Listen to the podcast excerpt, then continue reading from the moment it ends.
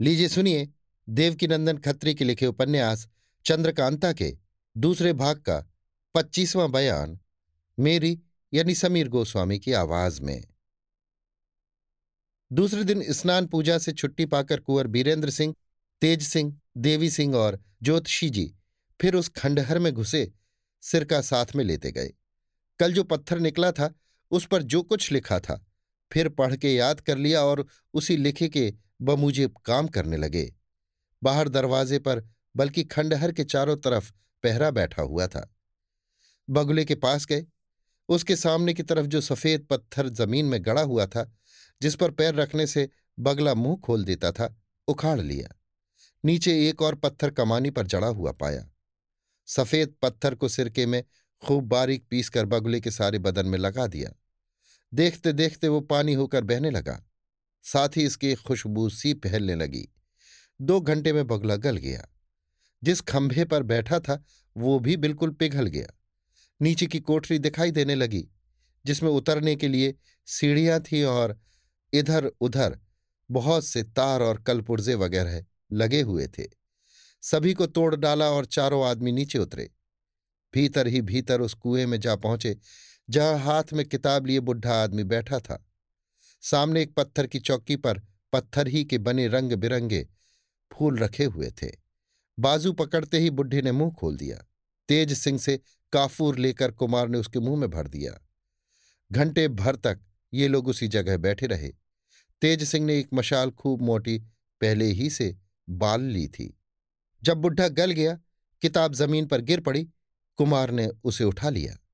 उसकी जिल्द भी जिस पर कुछ लिखा हुआ था भोजपत्र ही की थी, कुमार ने पढ़ा। उस पर ये लिखा हुआ पाया, इन फूलों को भी उठा लो, तुम्हारे अय्यारों के काम आवेंगे। इनके गुण भी इसी किताब में लिखे हुए हैं। इस किताब को डेरे में जाकर पढ़ो, आज और कोई काम मत करो। तेज सिंह ने बड़ी खुशी से उन फूलों को उठा लिया जो गिनती में छह थे। उस कुएँ में से कोठरी में आकर ये लोग ऊपर निकले और धीरे धीरे खंडहर के बाहर हो गए। थोड़ा दिन बाकी था जब कुंवर बीरेंद्र सिंह अपने डेरे में पहुँचे। ये राय ठहरी कि रात में इस किताब को पढ़ना चाहिए।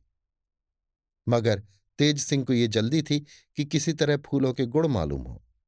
कुमार से कहा, इस वक्त इन फूलों के गुण पढ़ लीजिए, बाकी रात को पढ़िएगा। कुमार ने हंसकर कहा, जब कुल तिलिस्म टूट लेगा, तब फूलों के गुण पढ़े जाएँगे। तेज सिंह ने बड़ी खुशामद की।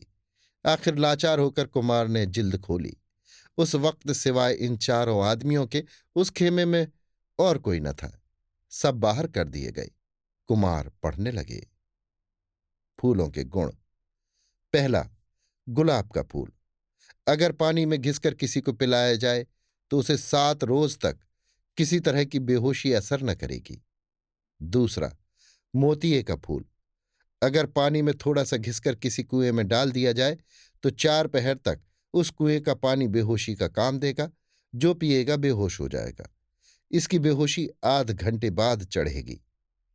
दो ही फूलों के गुण पढ़े थे कि तीनों अय्यार मारे खुशी के उछल पड़े।